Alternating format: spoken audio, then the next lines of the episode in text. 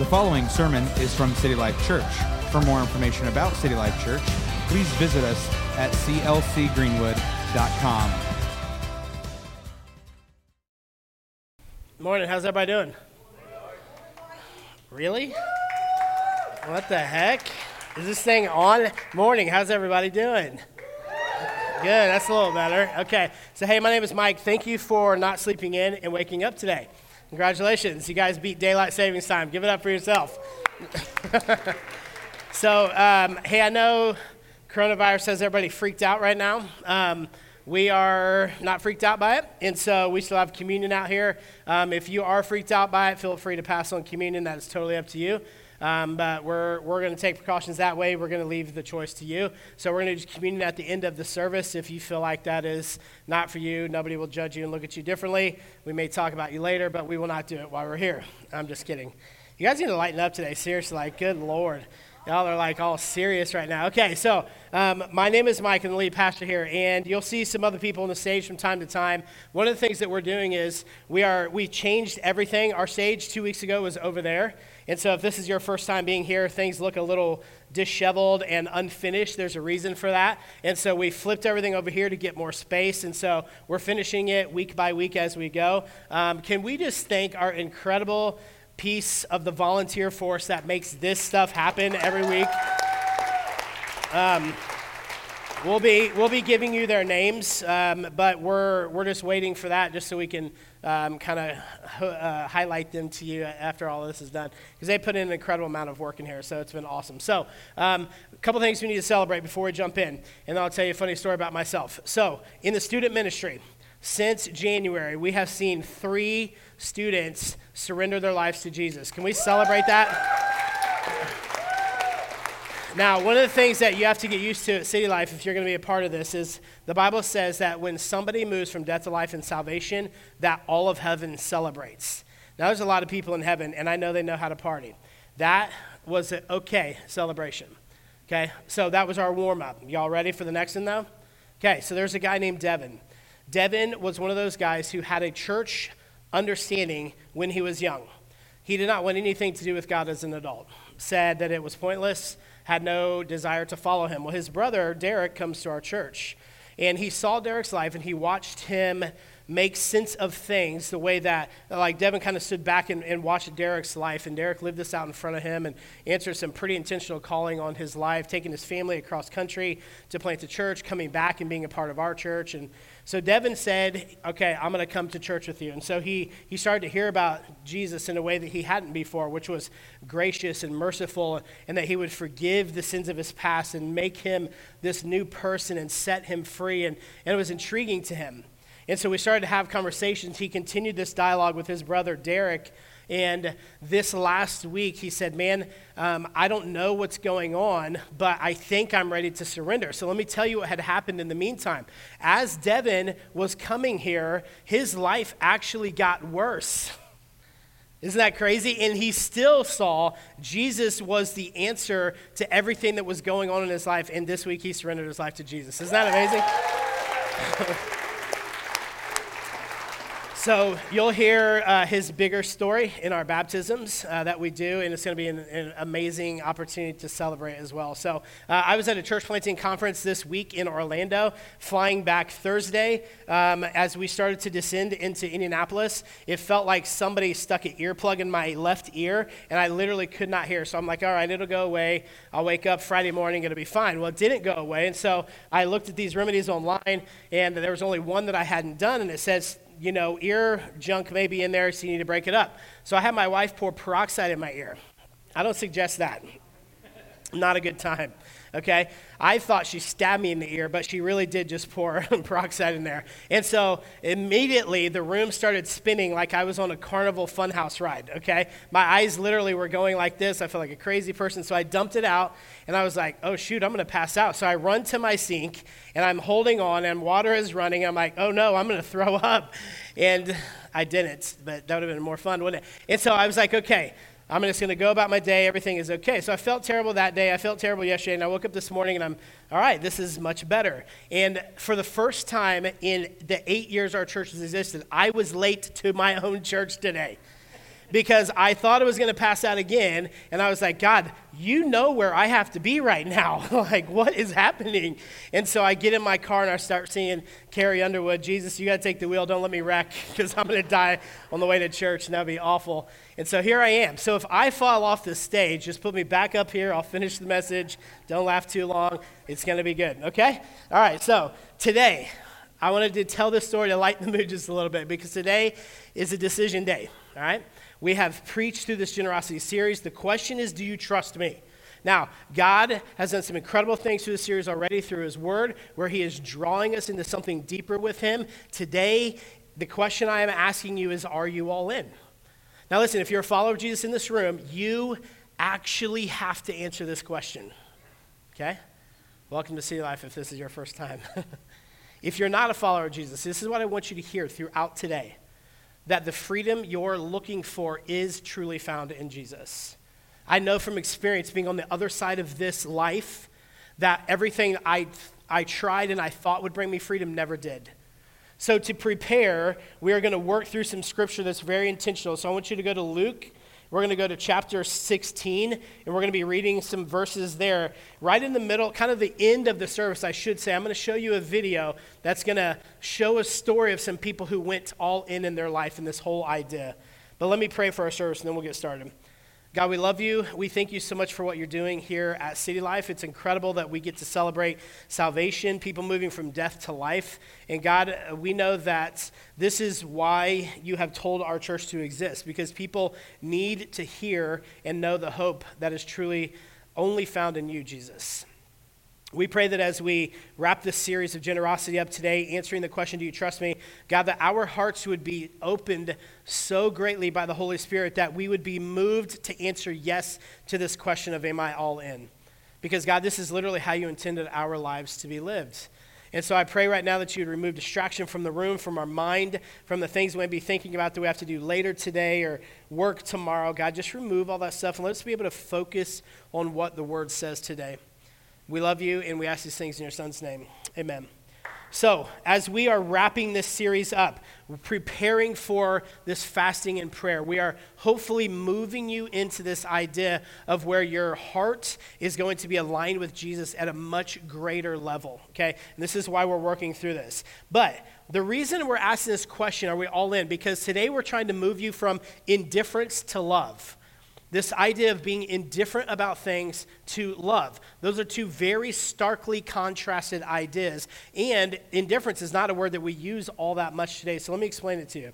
The definition of indifferent means a lack of interest, concern, or sympathy. It means a lack of interest, concern, or sympathy. Now, it's really easy for you to decide what you're passionate about, right? It's where you spend your money, it's what you schedule, it's what you spend your time doing. Those are your passions. The things you're indifferent about or anything else that honestly kind of falls off of that list. Now, there's differing levels and there's varying levels of indifference in our life because I, I'm not cold to certain things if I don't have them, you know, present in my life, but there's some things I honestly just don't care about. So I want you to think about this indifference in your life. There's a lack of interest, concern, or sympathy. Now, on the other side, if you're a follower of Jesus in this room, we are called to a much higher level of love. The world, as humanity, we have a cap on our love, okay? It's called a phileo love. It is the highest level we can love. That's your ride or die friend. It is supposed to be the person that is with you in marriage. That is the highest level of love that you can love. But when you experience the love of salvation and you understand what Jesus rescued you from, you surrender your life to that. You are now loved with a sacrificial love you have never experienced in your life. And then Jesus says, okay, now I want you to strive to love that way too. That's a totally different love. We have love over here and indifference over here. Here's the definition of love. Hey, I want you to love the Lord your God with all your heart, all your soul, all your mind. That encompasses everything that you are. And I want you to love everybody else as much as you love yourself. Okay? Just two commands, really simple ones, right? That means the people we like, that means the people we don't like, that means the people considered our enemies, that means the people we can't stand, that means doing the things that we don't like to do because Jesus said, No, I told you to love. This is the difference of indifference and love. Because remember, the definition is a lack of interest, concern, or sympathy.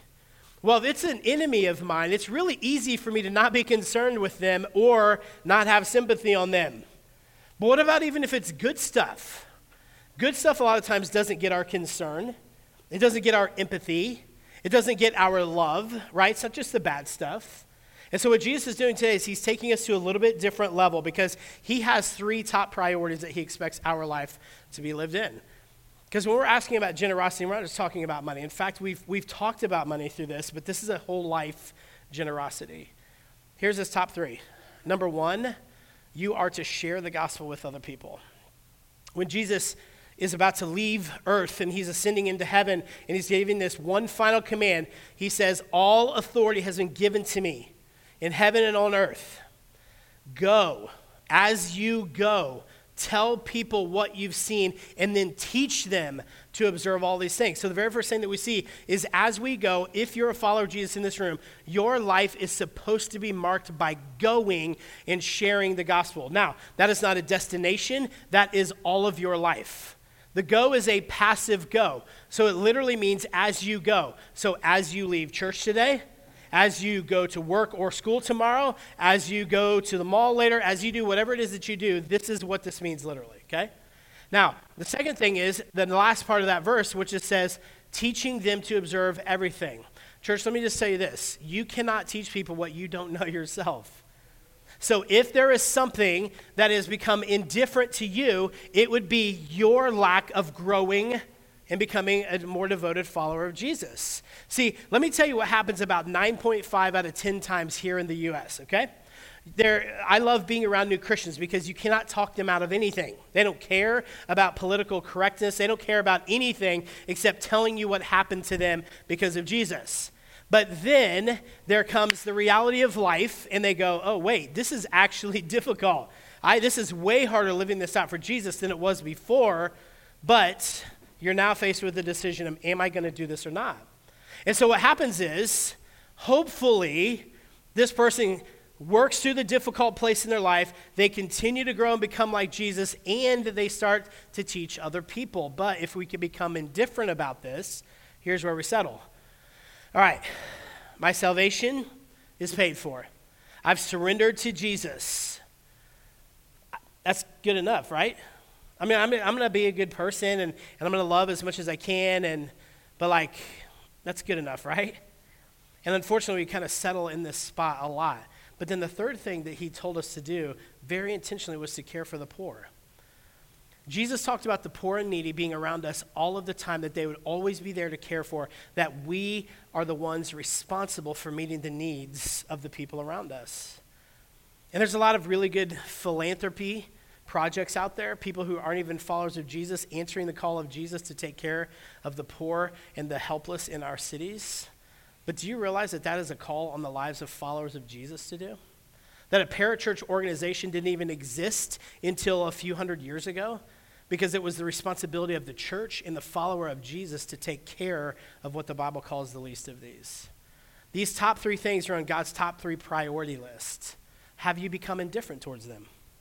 And I, just need you to be honest about this. And the evidence is going to be in your life, right? You can tell me whatever you want. The evidence is going to be in your life, okay? So, is your life arranged around you sharing the hope of the gospel with people? That's a real simple yes or no. Is your life arranged by you sitting under the weight of the word, allowing it to change you? You become more like Jesus, and then you tell other people and you teach them the same thing. That's honestly a real simple yes or no. And then, do you care for the poor? Okay? So these three things, honestly, they're really not difficult for us to figure out. They're really simple answers, I think, right? Because you can clearly watch them. You know, yeah, I spend my time doing this, I spend my money doing this, I spend this, this. It's going to line up. It's going to show you what you do with your life, okay? Here's, here's what I'm probably have a pretty good sneaking suspicion on. We do these things in slivers, right? The opportunity presents itself, I share the gospel, but my life is not arranged around that. I feel like, man, it's been a while since I spent time with the Lord, so I'm going to really jump in and I'm going to grow. And you know what? I'm going to I'm going to help this person too. And then, like, oh man, I see that need. That's crazy. That mom, she needs groceries. We're going to buy those for her, right? And then those come in these slivers and these moments of time. But our life is not, that is not the derivative of our, of our life. Those are just moments and pieces of time. that is not what God is interested in. What that would be a description of is a life that has become indifferent towards the top three priorities of what Jesus said to do. Now, church, here's what I want you to understand about this. This is the, the such weird dichotomy that we live in. Every Christian in this room knows that is what their life is supposed to be lived like. None of you disagree with me. Yet we get caught in this trap of not living like this. And then we go, but I know I'm supposed to, but I'm not. But I know I'm supposed to, but I'm not. It's this weird thing, right? It's almost like we can get above our life and we can look down and we can watch it happen in front of us, but we never seem to do anything about it. But what happens is the ones that do something about it, those are the ones we all look to and go, man, I want to be like that. You're supposed to be like that, right? But we're paralleling these two differences between us becoming indifferent about the things that matter to God, this whole idea of generosity, because that's generosity with your time, with your schedule, with your life arrangement, with the dollar amounts that come into your household. This is generosity all the way around, right? And so the question we're asking today is Are you all in? This, this, this first and foremost primary question is Do you trust me? God says, Look, here's what I want you to hear about this, okay? If you, you now can look down on your life and you can see and say, I know this is not me. I know this is how I should be living, but I'm in this busy season of life and, I, I and I'll get to it eventually. What I want you to know and understand is, is God is here ready to dump blessings on you for your obedience, and he's just withholding them from you. And all he wants to know is do you trust me? I promise you, I want better for you than you have. I want better for you than what you're doing. You seem like you have it together up here. I get that. I promise you, this is not what I want your life to look like. Your life, because I rescued you, is mine arrange it accordingly. God, what do you want me to do for a job? What do you want me to spend my schedule doing? What do you want me to do with the money that you have given me? These are questions we should have on a regular, continual basis. But the top three priorities of God is we should be sharing the gospel, we should be discipling ourselves and others, and we should be serving the poor. Now, throughout today, I'm going to share two bits and pieces of a lady story named Sheila.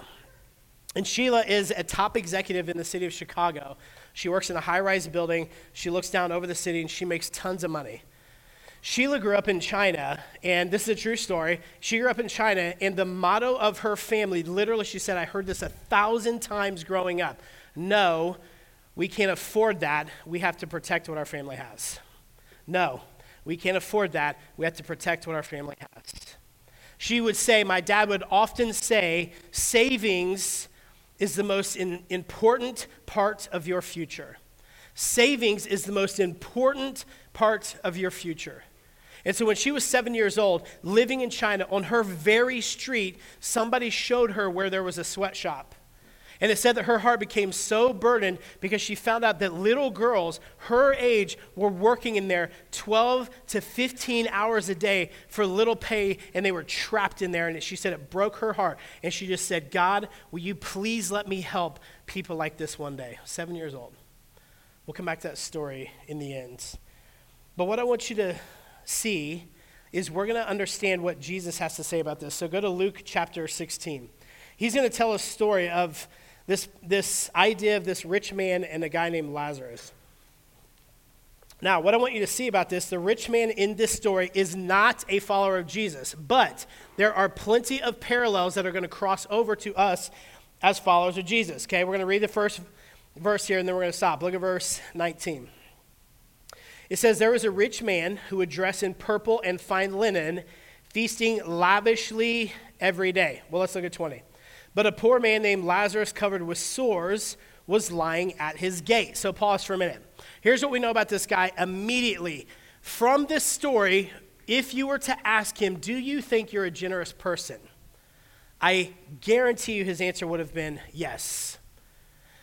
It says that he feasted lavishly which meant he threw parties for his friends and his family. He lived behind a gate, he welcomed them in, he entertained them often, and he wore this purple clothing, which, which meant he was very wealthy. So if you would have asked this guy, he would have said, Yes, I am generous towards my friends and family because it said that he feasted often and lavishly. You want to know who else thinks they're very generous? Anybody want to take a wild guess? I bet you think you're generous too, don't you? Because I think I'm generous. Anybody? Anybody think we're generous people? No? You guys know where I'm going with this, don't you? You guys are too smart. Just raise your hand and humor me, okay? Anyways, let me tell you who thinks they're generous. All of America.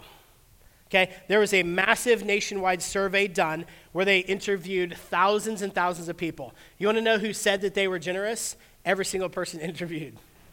When they got a little bit deeper and more intentional, 70% of the people were very adamant about how generous they were. So they said, What dollar amounts are we talking about here? 15% of those 70 people gave just a little bit more than $50 a year away. The rest of them under that didn't even give up to $50. Every single person thought they were generous. This guy we're reading about thought he was generous. See, generosity in the world's eyes and generosity in God's eyes is something completely different. Let's go back to the story. Verse 21. This beggar named Lazarus, this poor man, it says, he longed to be filled with what fell from the rich man's table, but instead the dogs would come and lick his sores. He did not ask for food. He just said, Give me the stuff that you throw away. But he didn't even get that either from the rich man. So one day, the poor man died and was carried away by the angels to Abraham's side. The rich man also died and was buried, and being in torment in Hades, he looked up and saw Abraham a long way off with Lazarus at his side. Now, let me pause for a second. Two things that this verse tells us. Number one, if you were a Jewish man and you got to be by Abraham's side, that was a place of honor. This would have been a, such a high honor for him. I don't know how this all works. Like, if this is true, like you can see out of hell into heaven, and you can have that picture and glimpse. I don't, I don't know. This is how Jesus is teaching it. But here's what I do know there is a very, very clear picture that there is a heaven and there is a hell. And what you can hear from this is this, is, this guy is not only separated away, but he is in torment. And this is why we preach the truth about this from Scripture is that hell is very real. Now, it's not the reason why we're so passionate about salvation is so people don't go to hell. It's just if they do not surrender their life because they've had the opportunity, this is where the Bible says they will spend eternity. What I want you to know is this guy had the opportunity too. Look at this next verse, 24. He says, Father Abraham. If he did not know Scripture or had been told it before, he would not know who Abraham even was. This guy had the opportunity and the understanding to surrender his life to Jesus. So he says, Father Abraham, have mercy on me and send Lazarus to dip the tip of his finger in water and cool my tongue because I am in agony in this flame. Do you want to understand this rich man, to some degree, still saw himself above Lazarus? Do you notice he's not even addressed Lazarus yet? He asked God to send Lazarus as the servant down to dip his finger in water and cool his tongue. Because there's still this arrogance and pride here that would say, No, my wealth was so important. This is who I am. Send that beggar, Lazarus, even though he's in heaven with you, send him to cool my tongue. Listen to the state of where this guy is still at. So look at verse 23 or 5. Son, Abraham said, Remember that during your life you received your good things, just as Lazarus received bad things. But now he is comforted here while you are in agony. Besides all this, a great chasm has been fixed between us and you, so that those who want to pass over from here to you cannot, neither can those from there cross over to us. Now, does this mean because the rich man had good things, he's now in hell? Everybody say, nope, that's not what that means. No, that's not what that means. If you're a wealthy person sitting in this room, there's nothing wrong with that. If you have possessions, if you have things, there's nothing wrong with that. What is wrong is where your heart is tied. Because what if God would have said, okay, you have plenty. I want you to feed Lazarus every day. Now that you're a follower of mine, I want you to feed Lazarus every day. Matter of fact, I want you to invite him in and let him sit at one of your fancy dinner parties. Uh, I don't know about that, God. That's crazy to me. I'll give him food. Like it's a big feast, we have lots of leftovers, we'll give him food. Heart would be tied to the wrong thing. Technically obedient by giving food away, but not what God is after. Understand there's this great chasm between the two, heaven and hell, and this is showing the absolute finality in death. Church, this is why we're so intentional about asking, Are you all in? Because here's what I can imagine every person in the room thinking. I mean, yeah, I, I want to do this stuff, but it's just, it's not a good time right now. If you understood my bill situation, if you understand the money that I'm making, if you understand I'm so tight on everything, I couldn't give a penny away if I wanted to. There's going to be better times. I'm sure neither one of these people thought they were going to die when they did. The finality of death is just that it's final. There's no do overs. There's no, I'm going to go back and get this right. There's no, I have time for this. I'm young, I can figure this out. You have no idea how many breaths you have left. And when you hear things like this, in a generosity that God says, hey, you surrendered your life to me, I want all of it. And your response is, I will get to that, God. I just want you to understand what you're saying. Because we're asking for you to be all in. And when I say we, I mean God. I'm just his messenger today. And what he is saying is like, look, this is not what I rescued you for. I said, surrender everything to me. I will rescue you and I will set you free. But then the rest of your life is to be lived for me. And God is not a puppet master who's over the top of us, controlling us by strings. He goes, now live for me. And he gives us the freedom to live for him. Even though he knows that so many of us are going to live idle lives that do nothing for his kingdom, he then gets our attention by things like this and says, Hey, listen to me. I have three priorities. You should be out sharing the hope of the gospel that you surrendered your life to. You should be growing every day to become more like me and teaching other people to do the same thing. And the poor is all around you. That is your responsibility to care for, not the parachurch organizations that do it hey, I want all of you.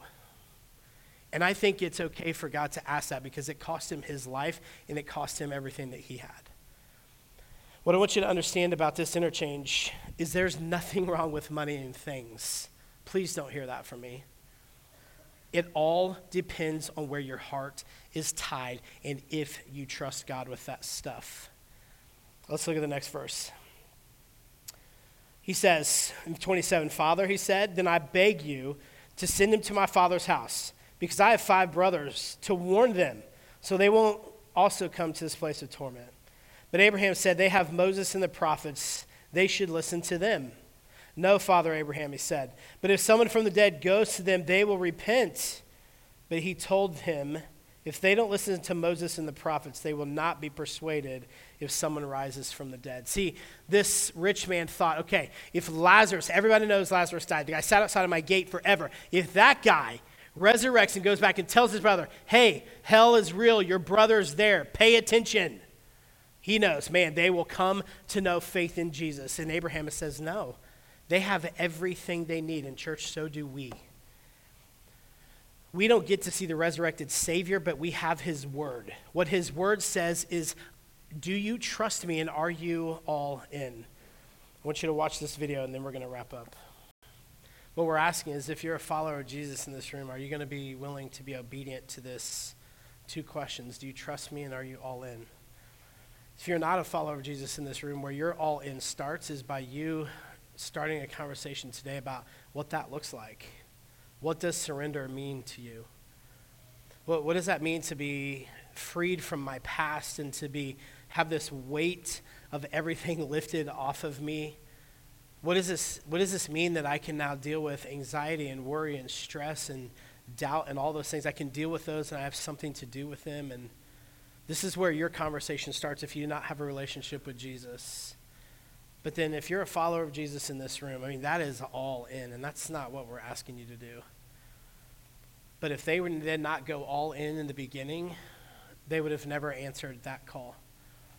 As you can see, that they didn't experience financial setback. They didn't. In fact, they're very, very well off, but they're very, very generous with their money because they said, "Yes, we are all in, God. This is not going to be a God to us." So my question to you is this: God's top three priorities. Are you going to arrange your life around those? Are you going to be able to say, Yes, I am all in, and watch what God does with you? Because Sheila, as she's sitting in her Chicago high rise office looking out over the city, one of her friends comes in and says, Hey, we want you to go on this trip to Haiti with us. And so she goes on an impromptu vacation. As she's walking down the street, she comes across this mission organization that has rescued women and little girls from sweatshops. So she comes back to the U.S. and she starts to send a monthly support check, 50 bucks or so to them. Across her desk comes a letter that says, We're going to have to shut the mission down. There was a mess up in the shipping cargo from the U.S. here to Haiti, and it's going to cost us $250,000, and there's nothing we can do about it. Well, because she was shaped early in her childhood to save everything that she had, and savings was the future, but she also prayed a prayer. And God said, This is what I've been wanting to do with your life. You told me you were ready to be all in. You have $200,000 in your savings account and you have $50,000 in your checking. I want you to pay that. She emptied both of them to zero. She hand delivered the check to the mission. And she said, God told me to do this, and I'm at complete peace with this. What happened with that missions organization is incredible after her answer to, Yes, I'm all in. As she's traveling back home, she hears God distinctly say, You may have forgotten that prayer, but I didn't. And because you said you were all in, I was able to use your obedience and change lives around the world. And He will do the same thing with you, church. Let me ask you to close your eyes and pray. For those of you that don't have a relationship, your all in starts with your surrender today. At least a conversation about what that looks like. As soon as we're done, I'm, I'm done praying. Over on stage left, we have couches set up. This is an opportunity for you to start this conversation. What does that mean? What does that look like? What do you mean I can be freed from this stuff that I'm going through in, in my past that plagues me? This is where we start that conversation. But for you, Christian brothers and sisters in this room, listen to me. You have to answer this question today Are you all in? The things that we arrange for ourselves in this life, the kingdoms that we build here, mean nothing to the impact of those top three priorities. I'm not telling you you need to sell everything, get different jobs, rearrange your whole entire life. I'm just telling you you need to answer yes to this question of God, I will start to live out your three priorities. I will share the hope of the gospel with people. I will become a disciple of your word and I will I will let it affect my life and how I live and I will let it change me and I will start to teach other people this too. And I will care for the poor around me. In my city, in my family, at our schools, I will care for them because you called me to do that. God, I pray for our hearts right now. Holy Spirit, split them wide open however you need to. The people that are living this out, drive encouragement and grace and freedom into that heart that you split open. For the ones that aren't living in this out, God, drive in there showing them what they're missing out on. Not what they're gaining in the world, but what they're missing out on by not saying yes to this. But then the ones who are not followers of you, Jesus, let them see today that it is okay and it is safe to start this conversation. That you just want to rescue them and set them free. We love you. We ask these things in your son's name. Amen.